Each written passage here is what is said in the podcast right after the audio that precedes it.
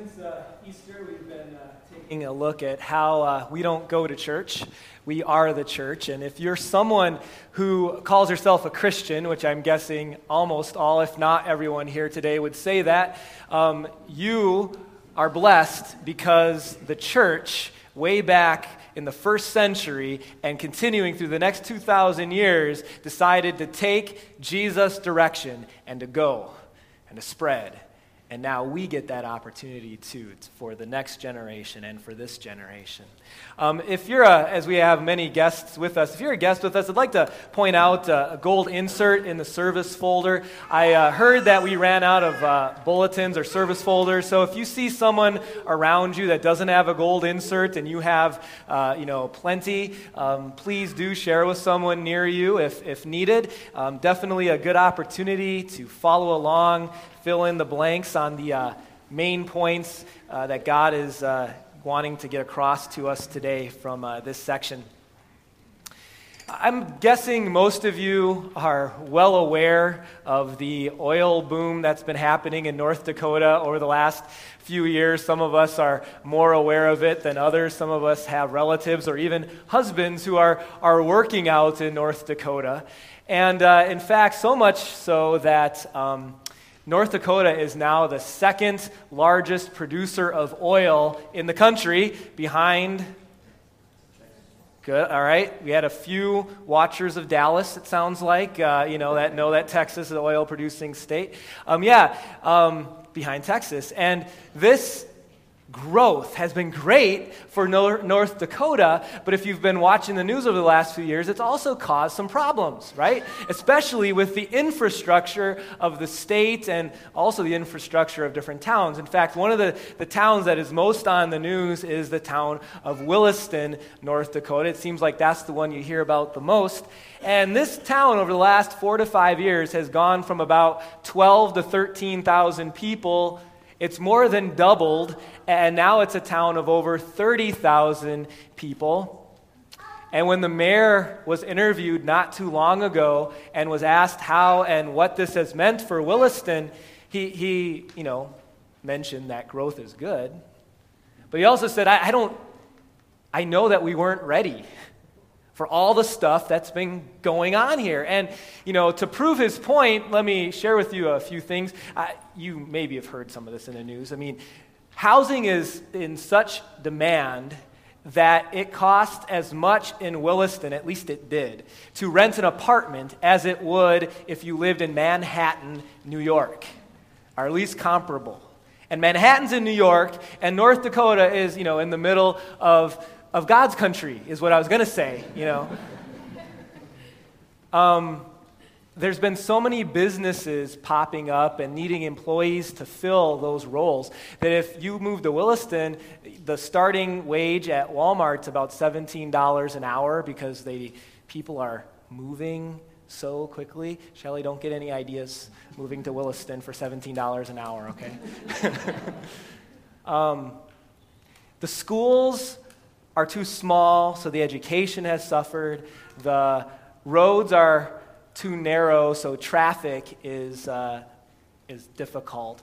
The, the police force isn't strong enough, and so drugs and crime and violence are on the rise. And you know what's happened to Williston? They, they, they haven't been able to handle all that's been coming at them. You know what Williston's been? They've been overwhelmed.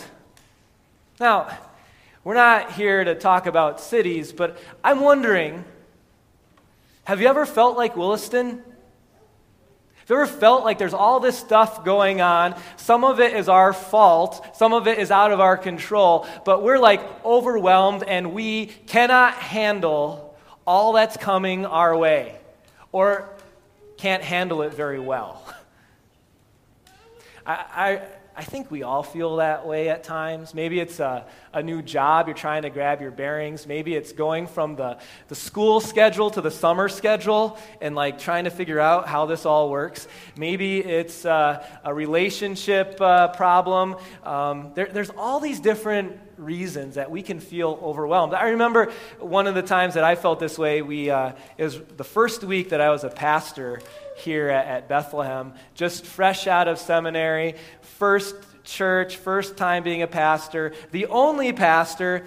The previous pastor had kindly left me a stack of things to look through and figure out, and uh, my, my to do list was growing by like the minute. And uh, I remember when my, my parents were leaving, my, if you don't know, my dad's a pastor, and he's kind of a huge help that first week. And as he was leaving, I don't know if I've ever appreciated dad being around more than that. And as he was leaving, I think I, pretty sure I got teary eyed thinking, Am I going to be able to handle all this? This is too much for me to handle. I'm, I'm feeling overwhelmed. Uh, have you ever felt that way? Have you ever been there? Um, this is not a real hard um, idea to apply because I know we've all been there, right? So here's the question What do you do when you feel overwhelmed? Most of us don't think about what we do. Most of the time, we just react naturally. And the natural way to react to overwhelmed, if you don't think at all how you're going to react, but just go with the flow, you know what for 99% of us it is? It's worry. The natural way to deal with overwhelmed is worry, is stress, is anxiety, is even fear. It's our, our first fill in. Overwhelmed leads to naturally worry and fear. Worry and fear. But the good news is that today, through God's word, He wants to give us, God does, a different way to handle it a different way to deal with overwhelmed, not with worry and fear, but with something else. Now, before we get there, I just need to back up a second and talk about worry for a second. Um, the first thing we need to acknowledge is that worry, we talked about this a few weeks ago, has roots in sin. Because if we trusted God with all of our heart, there would be nothing to worry about, right? But we're sinners, and we all, at one time or another, worry. And I just want to let you know that you came here someone who worries, and you're going to leave here someone who worries, okay? That the reality is, is that you cannot, this side of heaven, cure worry. But you know what we can do? We can worry less we can be more confident. We can get better at trusting. And that's our next fill in. We can't eliminate it altogether, but we can learn with the right tools and the right, right truths from the Lord to worry less. And who doesn't want to worry less, right? We'd all like to worry less, and so you've, you've come on a good day. Um, as most of you uh, know, and as we, I've shared already, um, we've been looking at the early church, and the reality is, is that it's amazing that the church grew. Um, the first day of the church, Pentecost, when it kind of got launched, today's Pentecost actually, um, they um, grew by 3,000 people one day. And the church continued to grow, thousands of people coming to faith. And here's why it's amazing that it grew. Because the two most powerful groups in control, the Roman government and then the Jewish leaders, they both hated Christians and wanted to sort of stamp out Christianity. And yet it kept growing. Last week we uh, saw, or two weeks ago, we saw Peter and John getting arrested um, for what? Uh, well, they healed someone with God's help, and they said the name Jesus. And, and so that was enough to get them arrested. They were put in jail. They, instead of being killed, were let free. And even with that, being jailed, the church continued to grow. And, and Acts chapter 5 tells us how people started to flock to Jerusalem. People from all over came to Jerusalem, and the church kept growing. More and more people became Christians and followed Jesus and put their trust in him. Now, how do you guess the Jewish leaders felt about that? Um, not real well, right? They didn't like it. Um, here's a, a verse Acts 5. The high priest and all his associates, part of the Jewish leadership, who were members of a special part of the Jewish leadership called the Sadducees. They were filled with, with jealousy about the growth of Christianity, the popularity of the disciples. I mean, it used to be people came to Jerusalem to see who? To see them. And now people are coming to Jerusalem and could care less about them, at least many of them uh, could care less. But we're here to see the disciples. We're here to hear about Jesus. And so they became very jealous. So now instead of just jailing Peter and John, they gathered all 11 disciples together, put them in jail, and they threatened them. Told them to stop preaching, and they wouldn't even say Jesus. They read in Acts 5, they said, Stop saying the name. Quit preaching in the name. And the disciples didn't.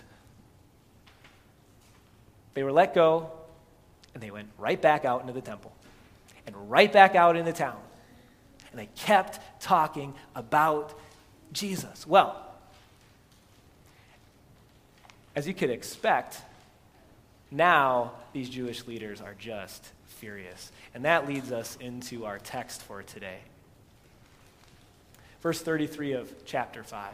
When they heard this, when they heard that they left and went right back out preaching, they were furious and they wanted to put all of them to death.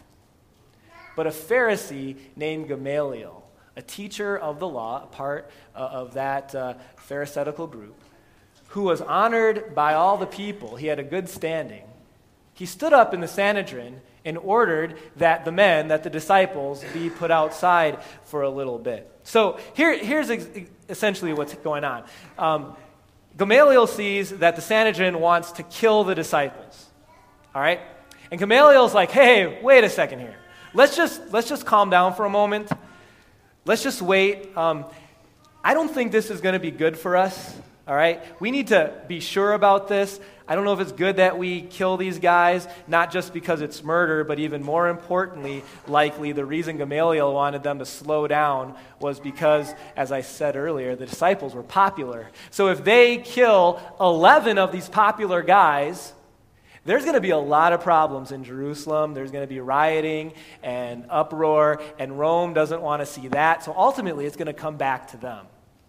This could really affect them as the Jewish leaders. So he said, let's just stop for a second. Let's think about this. And then Gamaliel gives them a history lesson. And at the end of the history lesson, you're going to be less worried if you apply what happened. Okay? Next verse, verse 35. He addressed them Men of Israel, consider carefully what you intend to do to these men. And I explained why he felt like they should be careful. Some time ago, here's the history lesson Theudas appeared claiming to be somebody, and about 400 men rallied to him. He was killed, and all of his followers were dispersed, and it all came to nothing. So Gamaliel is like, hey, guys, remember Theudas? Any of you remember? Seriously, do you guys remember Theudas? I hope you say no because this is the only verse in the Bible that has Theudas in it, and there's no other writings about Theudas, so we don't know anything about that, him. But at that time, these guys would have remembered Theudas, and they'd have been like, oh, yeah, that's right, Theudas. He said, Remember what happened? That he gathered a, a, some people together, he, he thought he was something, tried to go against the Romans. Remember what happened to Theudas? Yeah, we remember. Rome squashed him like a bug. He's no longer here. And the movement died. And then Gamaliel continues. And after him, Judas the Galilean appeared in the days of the census, and he led a band of people in revolt. He too was killed, and all his followers were scattered. Now, Judas the Galilean is not Judas Iscariot that you know, that was one of Jesus' 12 disciples. This was a, a Judas that was uh, lived earlier. And we do know a little more about Judas from a historian named Josephus. Uh, what we know is that this revolt around the census was because um, through the census, Rome was going to try to raise taxes. And so Judas didn't, didn't like higher taxes. I mean, who does? And uh, he gathered a group of people together to, to try to stop this. And, and, and Gamaliel's like, Remember what happened to Judas? And they're like, Yeah. Rome squashed him like a bug. and the movement died. Okay, so remember these two guys? And then Gamaliel gets to his point. Verse 38. Therefore, in the present case, so, with this Christian movement and these 11 guys that we just sent out the room, before we kill them, leave these men alone. Why don't we just let them go? For, or if their purpose or their activity is of human origin, if it's just them wanting to be something like Theudas, that movement is going to fail. But, but if it's from God, if this is a God thing, if God's in, a part of this, you won't be able to stop these men. You will only find yourselves fighting against God. Here's what Gamaliel is saying He's saying that the Roman government right now is so powerful and so in control that if this little band of people that numbers a few thousand, if they are able to succeed and move forward, if the Roman government can't take care of them, we can't take care of them. And it's proof that this is from God. No one, if they succeed, it's a God thing. If they endure, if Christianity endures, it's got to be from God. And Gamaliel acknowledges something that I, I think is really important for us as we get to our, our point with worry. It's the next fill in that no one can stop God's plans.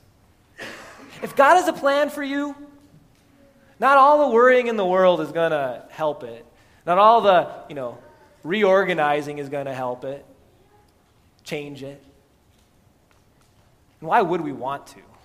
God has good plans for us. He loves us and wants what's best for our eternity. So no one can stop God's plans. That's what Gamaliel acknowledged. Now, let, let me ask 2,000 years later, after Gamaliel's argument, what's happened to the mighty, invincible Roman Empire?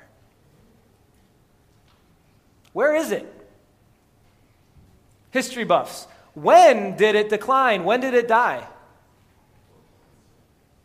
What? All right, good. That's the first person all weekend that's even known. Thank you, Brett. We're all wiser now.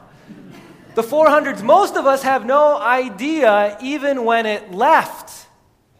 The big, mighty, powerful, no one can, you know, stop it Roman Empire, gone. If you go to Rome today, do you know what you see all over Rome? Crosses. Crosses everywhere. Not that represent their old tradition of crucifixion, but crosses that represent one crucifixion 2,000 years ago that the Romans and the Jewish leaders tried to squash, but it endured. Because if it is of God, nothing is going to stop it.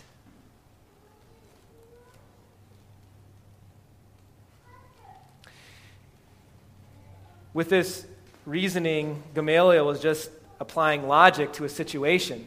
But for us who read these words 2,000 years later and we think about what happened through 2,000 years, you know what we see?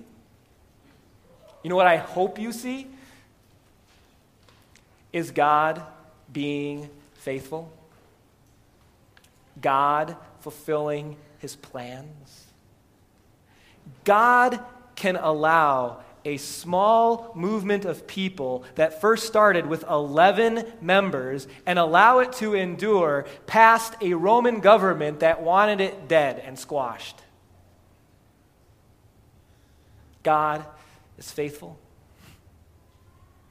God is there. God is love. Now, when we deal with worry, I, I, think one of the things that we want is for God just to take away our worries. And if God is love, then why doesn't He just take you know, the stuff away that's causing me to worry? And you need to understand something um, about this world and to, to share that with you, I have a little object lesson here. And th- this has to go back all the way to when God created the world. When, when God created the world, um, He spent a lot of time and a lot of thinking. He made everything perfect. After each of the days of creation, does anyone remember what is said? It was evening and it was morning the first day, and it was Good, yeah. Good means perfect. Good means no problems. Good means no worries, no stresses, no overwhelmed. Any of you uh, gone to the fair? Um, there's game at the fair that has cups like this. Taylor, you want to help me for a moment? All right. So you stand right here. Now, we're not going to throw overhand. Have you ever thrown a ball in church? Good, good. By that laugh, I thought maybe you're going to. Not yet, yes. In about 10 seconds, you will, can say yes. Okay. Um, if you could, not overhand, but could you, well, I said overhand is fine. Could you see if you could knock those cups over for me? All right. you can sit down, thank you. Now, at the, uh, at the fair, they'd have a prize for you. I kind of forgot about that. I can, I'll find something. I've got a book for you later, actually. So, um, but so this, what happened to the stack of cups that I stacked so nicely, is what happened when Adam and Eve sinned. Everything was in order. Everything worked perfectly. There was no overwhelmed. It was all exactly perfect. But when sin came into the world, it was like a ball knocking over God's perfect creation. And, and someday in heaven, God's going to restack everything so that it's perfect again. And there's not going to be stress, and there's not going to be worry, and there's not going to be overwhelmed. But until then, until Jesus returns, guess what? We live in a world with cups all over the ground. And it's not because God created it that way, it's because Taylor threw a ball at it. it's because it's because we sinned. And so God's dealing with a world that He didn't create the way that He created it. You have problems in your not life not because God doesn't love you, it's because there's sin in the world that Adam and Eve contributed to, that you and I contribute to, and even in the midst of his creation toppled over. The amazing thing is that God still is with us, and he still is Here's our key word I don't want you to forget God is faithful. God is faithful. Gamaliel didn't know this, but we do from the Bible. That Jesus had had a conversation with uh, Peter before he had died. And he said, Peter, what, who do you say I am? And Peter said, I believe you're the Christ, the Son of the living God. And Jesus said, Good. And then he said, On that statement, on that confession, I'm going to build my church. And then what did he say about the church? I'm going to build my church, and the gates of hell itself will not be able to overcome it. He could have said that the gates of Rome will not be able to overcome it. But he upped the ante. Even hell itself will not be able to overcome the church. You know what that meant? It meant the church will endure. 2,000 years later, where's the church? You are the church. We're here. Because why? An accident? No. Because God is faithful. I want you to think back to a stressful week. Did you get through it? God's faithful. I want you to think back to something worse. I want you to think back to a loved one who passed away that you never thought your life um, you'd be able to get through it, a, a job situation that ended, didn't know how you're going to financially survive, a relationship that went through really hard times, didn't think you would ever, you know, be put back together. And maybe it didn't. And you felt like, I'm not going to be able to survive. What are you doing today? Surviving. Maybe things are hard, but you got through it. You know why? Because God promised, I won't give you more than you can bear. And then, you know what God was and is? faithful. It's faithful. And, and if you're still not thinking about that connecting with you, then, then think about the toppling over of God's perfect creation and think about God coming and saying, I'm going to send my son. And, and thousands of years went by, and, and, generations lived and died and went by, and there was no Savior. But then, Paul writes, at just the right time, God sent his Son. And Jesus came and he lived and he died and rose again. And by the way, that's the reason, and we already know this, but that's the reason why the disciples were able to go out and to keep preaching and keep teaching because they saw God's faithfulness too. They saw Jesus live, die, and rise again, and how God was all a part of it. Because you know what helps with worry? Remembering God's faithfulness. You know what worry does? Worry stress, anxiety, what it does is it blinds our hearts to God's past faithfulness. I don't know what happens to your brain when you're overwhelmed. Um, I only know what happens to mine, and I'm wondering if I might be like you. But there are times where, you know, the, the, the, the meter on your car when you're revving the engine and go, right? That's how sometimes my brain is when there's just too much and I'm feeling overwhelmed. And it's like one more person calls and I'm going to like I'm going to go over the edge because I can't handle anything more. You know what I'm feeling? I'm feeling overwhelmed.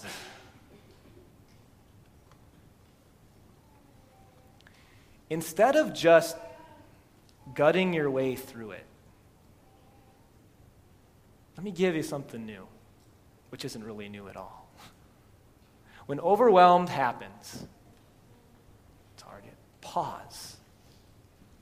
Don't just keep going. Don't just keep working. Don't write another list. Before you write the list, pause and be overwhelmed. But overwhelm your heart with God's faithfulness. You know what you need? We talked about this at my Wednesday growth group. You need a list of like five promises of God that hit your heart exactly where you worry the most. And you need to put those on your fridge, or put, better yet, commit them to memory. And when overwhelmed comes, you pause and you let God's faithfulness, as you recall those promises of God, you be overwhelmed, but you be overwhelmed by the past faithfulness of God. And guess what happens to worry? It becomes less. This past week, I was uh, getting stuff out of the shed over here for basketball camp, and uh, I think I probably was overwhelmed or something. So I didn't uh, grab a ladder to uh, go up to the, uh, the, the, top shelf, which, um, if, if anyone works with me, they know that I rarely grab ladders to grab things. I just kind of climb.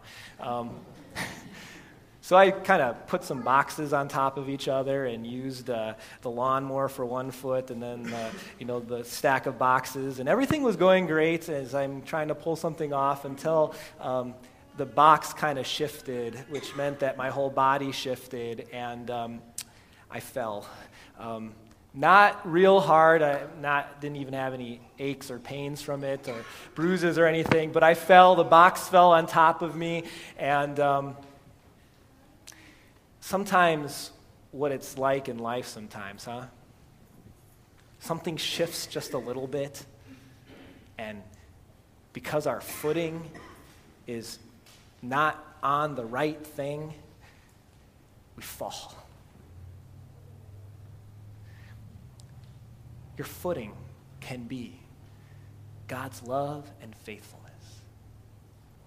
that grab your footing, your foundation on Him His love, His forgiveness, His faithfulness. And yeah, we're not going to leave never worrying again. But I know with God's help, we will worry less. Let's pray. Dear Heavenly Father, um, we first of all confess that um, sin is the reason, our sin is the reason for the challenges of life. And so we confess those sins. At the same time, Lord, we thank you that even in spite of our sins, uh, with grace, you love us and you are faithful to all your promises. So help us, Lord, during the challenges that come with the sinful world, to pause and to find our confidence in your faithfulness. We pray this in Jesus' name, and we uh, continue by praying.